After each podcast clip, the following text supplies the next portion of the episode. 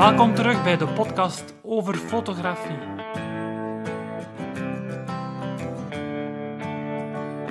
De Nederlandstalige podcast, volledig gewijd aan fotografie.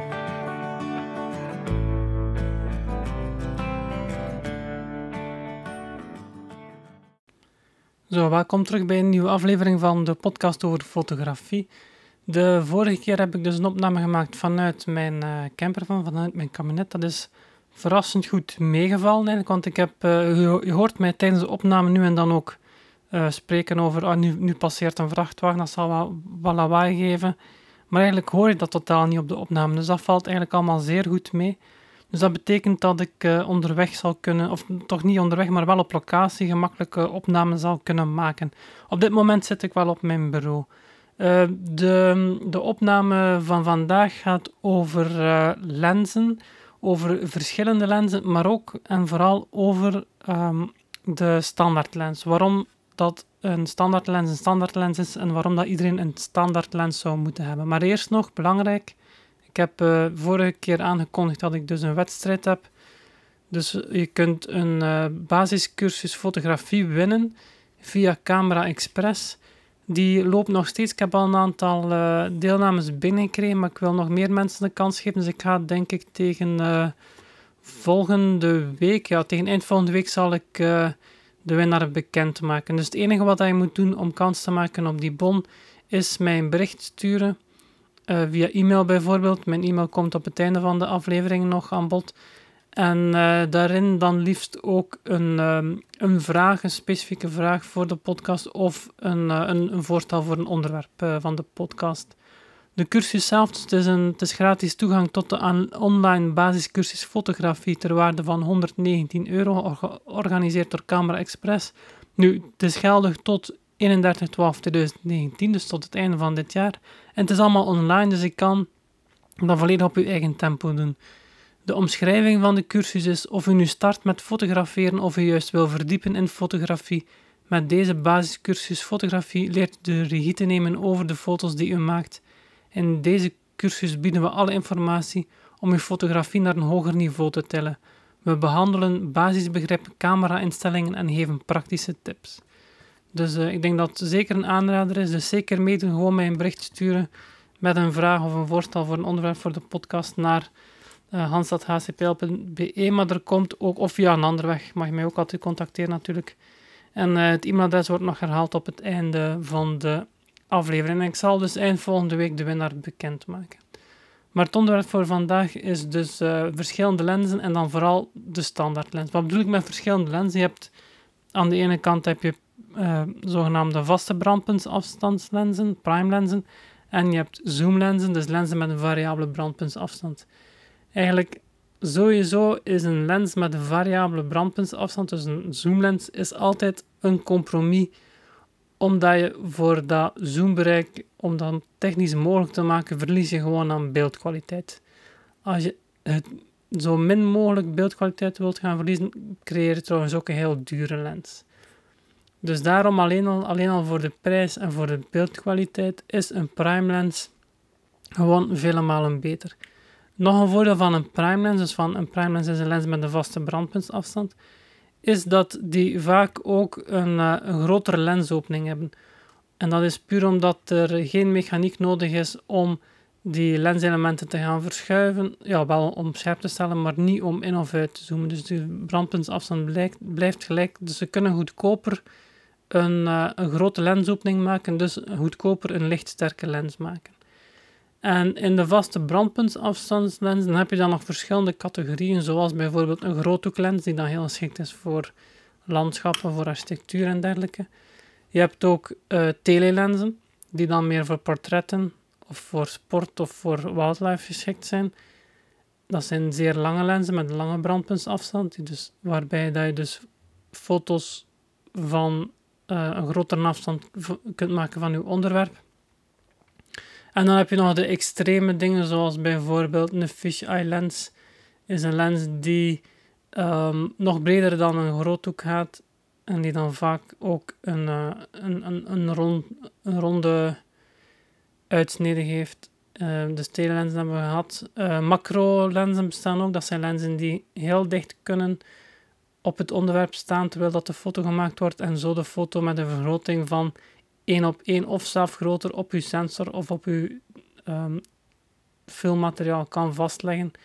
En je hebt dan nog specifieke lenzen, zoals bijvoorbeeld tilt-shift lens. Dat zijn lenzen waarmee dat je kunt, een, als je een, een gebouw van onderaan fotografeert, en de, dus waarbij dat je naar boven kijkt, dan gaan die lijnen niet uh, loodrecht bewegen, maar naar elkaar toe bewegen. En met zo'n tilt-shift lens kunnen die lijnen in de lens, dus met een instelling in de lens, recht gaan plaatsen. Dat, wordt, dat werd vroeger veel gebruikt voor technische camera's.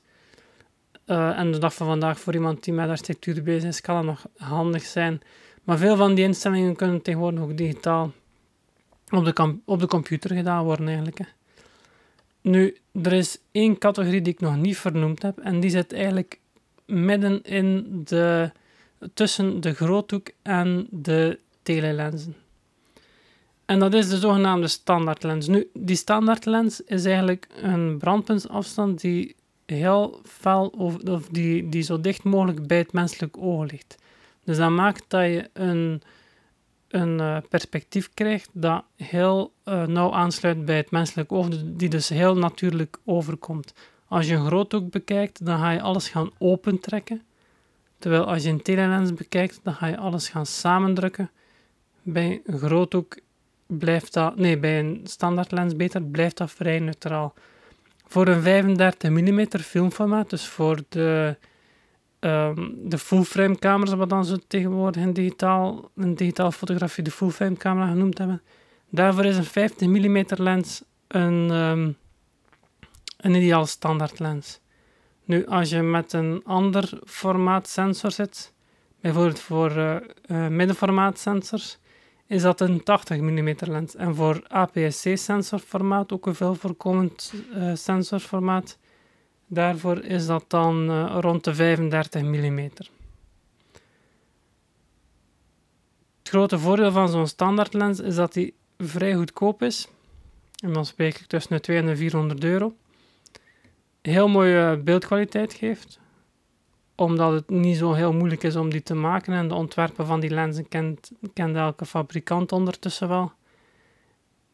Het geeft een mooi beeld omdat het natuurlijk beeld is. Je kan zowel als je dicht bij je onderwerp gaat, kan je zonder vervorming mooie portretten maken. Als je verder gaat, kan je omgevingen fotograferen. Dus je kan er heel veel mee bereiken. Het is heel veelzijdig en ze zijn vaak ook lichtsterk. Ik denk uh, bij, bij, Nikon en Canon zijn de meeste 50 mm of 35 mm lenzen als je APS-C-sensorformaat gebruikt. Uh, standaard 1.8 qua dus, lichtsterkte, dus al zeer goed. En dan heb je de duurdere varianten zijn 1.4 en van sommige merken kun je zelf uh, nog lichtsterker dan 1.4 vinden, zoals 1.2 of zelfs 0,95 bestaat ook. Dus ze kunnen heel lichtsterk gemaakt worden. Dus dat betekent dat je ook in moeilijke lichtomstandigheden mooie foto's kunt maken. Of je kan ook, als je graag met weinig scherpte diepte werkt, met zo'n standaard lens weinig scherpte diepte foto's gaan maken.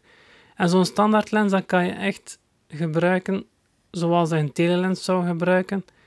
Dus een beeldfilm portret maken. Alleen bij een telelens zou je op een afstand staan, terwijl bij zo'n een 50 of 35 mm standaard lens of 80 mm afhankelijk van je beeldformaat moet je wat dichter op je onderwerp gaan staan om diezelfde beeldhoek te bekomen, maar je kan het wel. Dus met een beperkt budget kun je toch dat soort foto's maken. Hetzelfde voor landschappen, je kan er perfecte landschappen mee maken met dezelfde lens. Je moet gewoon op een afstand staan, wat dat bij landschap meestal niet zo moeilijk is. En als je nu echt een foto wilt waarbij dat er meer in beeld staat dan wat dat er gevangen kan worden met één foto, dan kan je altijd ook nog meerdere foto's gaan maken die je achteraf van elkaar plakt. Dan heb je ook nog eens um, een veel hogere resolutie. Dus als er één lens is die iedereen zou moeten hebben, dan is het dan wel de, de standaard lens. Nu, let wel op, vergis u niet, er, uh, er wordt ook soms van zogenaamde standaard zooms gesproken. En dan, uh, dan denk ik bijvoorbeeld aan een, uh, de 1655 op kleinbeeldformaat, of nee, of beter APS-C sensorformaat. Of voor full frame heb je bereik van 24 tot 70 mm bijvoorbeeld. Dus iets tussen de 28 en de 75 mm. Maar dat is nog altijd wel een, uh, een zoomlens. Dus dan heb je, ondanks dat ze dat vaak de standaard zoomlens noemen, heb je opnieuw wel weer ehm, minder kwaliteit. Het zijn ook interessante lenzen, omdat ze eigenlijk, uh, dat worden standaard lenzen genoemd, omdat ze ongeveer ja, bijna 80% van alle beeldhoeken ehm, omvatten die een fotograaf nodig kan hebben eigenlijk. Zo, dat was het weer voor deze aflevering van de podcast over fotografie. Allemaal bedankt om te luisteren. Ja, als er vragen zijn, dan uh, mag je die altijd, of opmerkingen of uh, voorstellen van bepaalde onderwerpen of suggesties, wat dan ook. Je mag die allemaal doorsturen via e-mail naar hans.hcpl.be. Dus Hans is mijn voornaam. Uh, eh, HCPL spel je Hotel Charlie Papa Lima. En .be is uh, de domeinnaam voor België. Dus uh, altijd welkom. Ik doe mijn best om alles te lezen en te beantwoorden. En indien mogelijk verwerk ik natuurlijk ook alles graag in de podcast. En dan zal ik je naam zeker, je voornaam zeker vermelden. Dus uh, tenzij dat je natuurlijk vraagt om anoniem te blijven. Dus dat was het voor deze aflevering. Bedankt voor het luisteren en graag tot de volgende.